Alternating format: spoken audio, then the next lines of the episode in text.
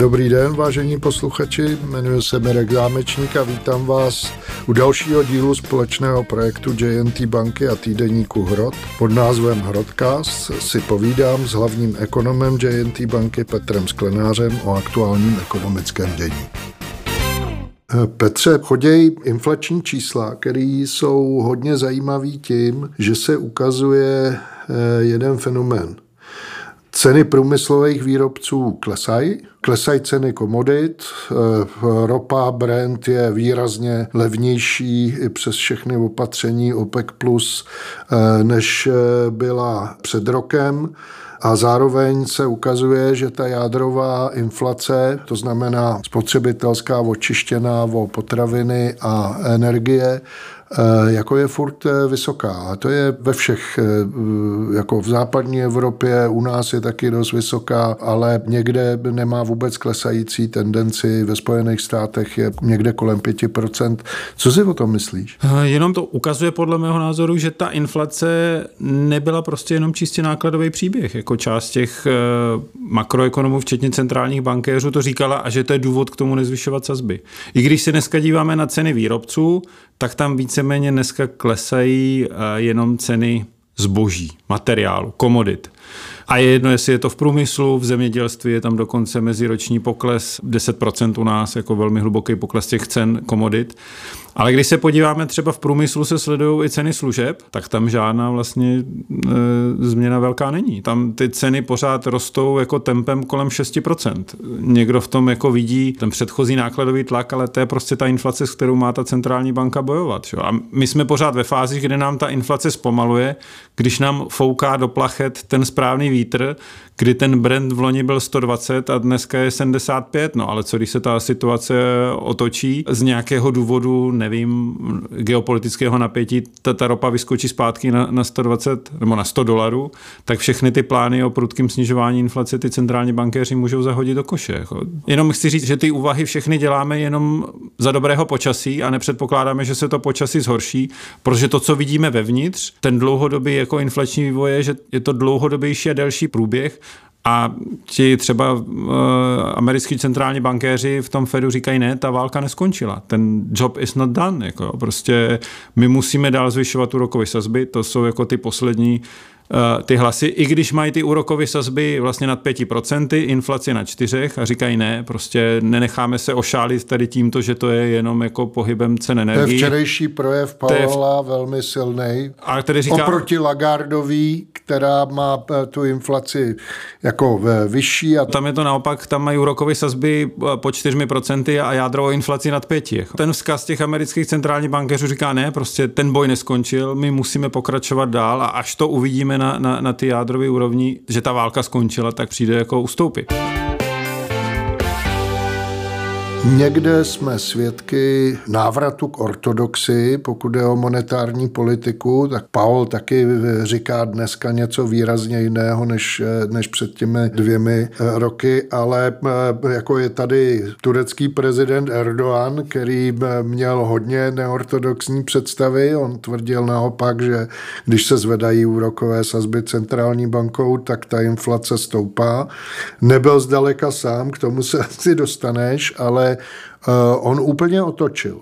On si vybral centrální bankéřku, která prostě se vrací k konvenční tradiční politice a co si o tom myslíš? To je docela zajímavý. Ale... Je to tak, jako bych řekl, že se potvrdilo takové to cimrmanovské rčení, že vyfukování tabákového dýmu do vody zlato nevznikne, tak ani jako snižováním úrokových sazeb inflaci nesnížím a opět se to ověřilo jako v praxi a vracíme se zpátky k tomu původnímu standardu, to znamená zpříšnění měnové politiky.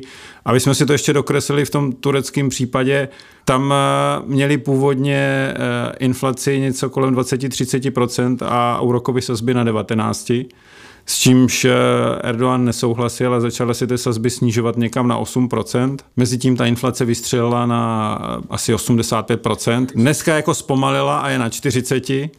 A, a začali na to reagovat tím, že razantně zvedli úrokové sazby o 6,5% bodu, ale v uvozovkách jenom na 15%, to znamená pořád ta inflace je někde jinde. Mezitím se jim, nejenom, že se jim podařilo rozjet tu inflaci, zlikvidovat nemalou část devizových rezerv, ale totálně jako zlikvidovat kurz turecké liry, která vlastně k tomu dolaru za poslední dva roky oslabila skoro 80%. Hele, a jak ta lira reaguje na ten návrat k nějakému normálnímu nahlížení na to, co má monetární no, politika dělat? Kontraintuitivně, jako bychom řekli, jako negativně, jenom zesiluje ten propad, protože říká, že to nestačí. Jako, že když ta inflace byla poloviční, tak úrokové sazby měly 19%, dneska je 40% a úrokové sazby mají 15% a ten trh jim říká, to je málo.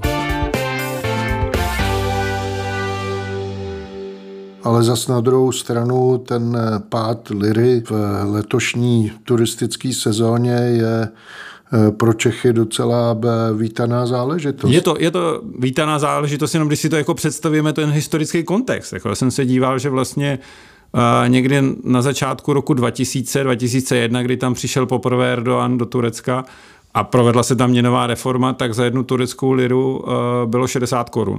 Potom eh, někdy kolem roku 2013 to už bylo 10 korun za tureckou liru. Před těma třemi lety, začaly dělat experimenty v měnové politice, to byly 4 koruny za tureckou liru a dneska už ta turecká lira je někde za 80, 85 haléřů. Jako. No já si pamatuju, že jsem tam byl loni a opravdu tam bylo levno eh, pro Čecha. Ano. Na rozdíl od Chorvatska, kde jak čtu bulvár titulky, tak Češi rozhořčený těma cenama a, a říkají, že takhle teda ne. Takže eh, Turecko je jedna z těch destinací, kde si za svý peníze jako dopřejou pěknou dovolenou. Jo?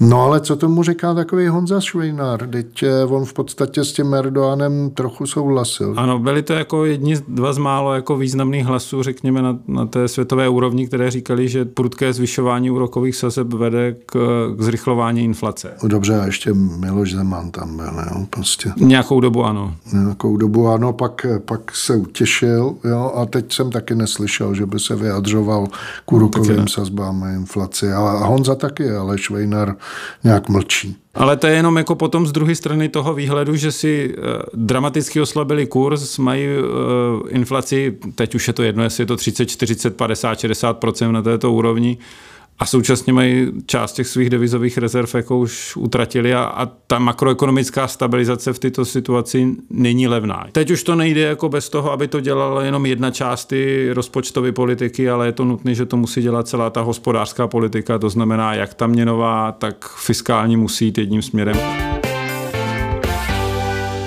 Tak eh, tohle je extrémně zajímavá zkušenost, jako sice jsme přišli do Malé Asie, ale eh, myslím, že i pro Česko to má nějaké implikace, co se bude dít dál. Jako ty si nějak eh, viděl optimismus na konci tunelu v tom jednání, jak teď balíček půjde do sněmovny za pár týdnů, jak, jak to vidíš?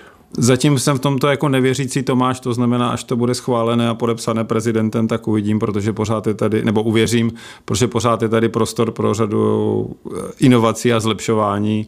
Ale hlavně je tady ta zásadní věc, že stále víc a více ukazuje, že ten stav je neporovnatelně horší, než, než si ta vláda je ochotna přiznat. Ty úvahy o tom, že letošní ten uh, rozpočet bude někde po 300 miliard uh, v deficitu, je míň a míň realističtější.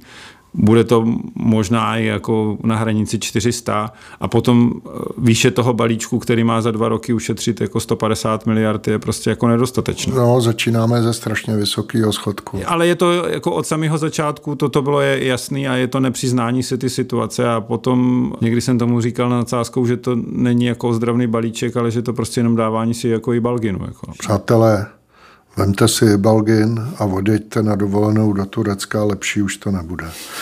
S tím se pro dnešek loučím a příště naslyšenou. Naslyšenou.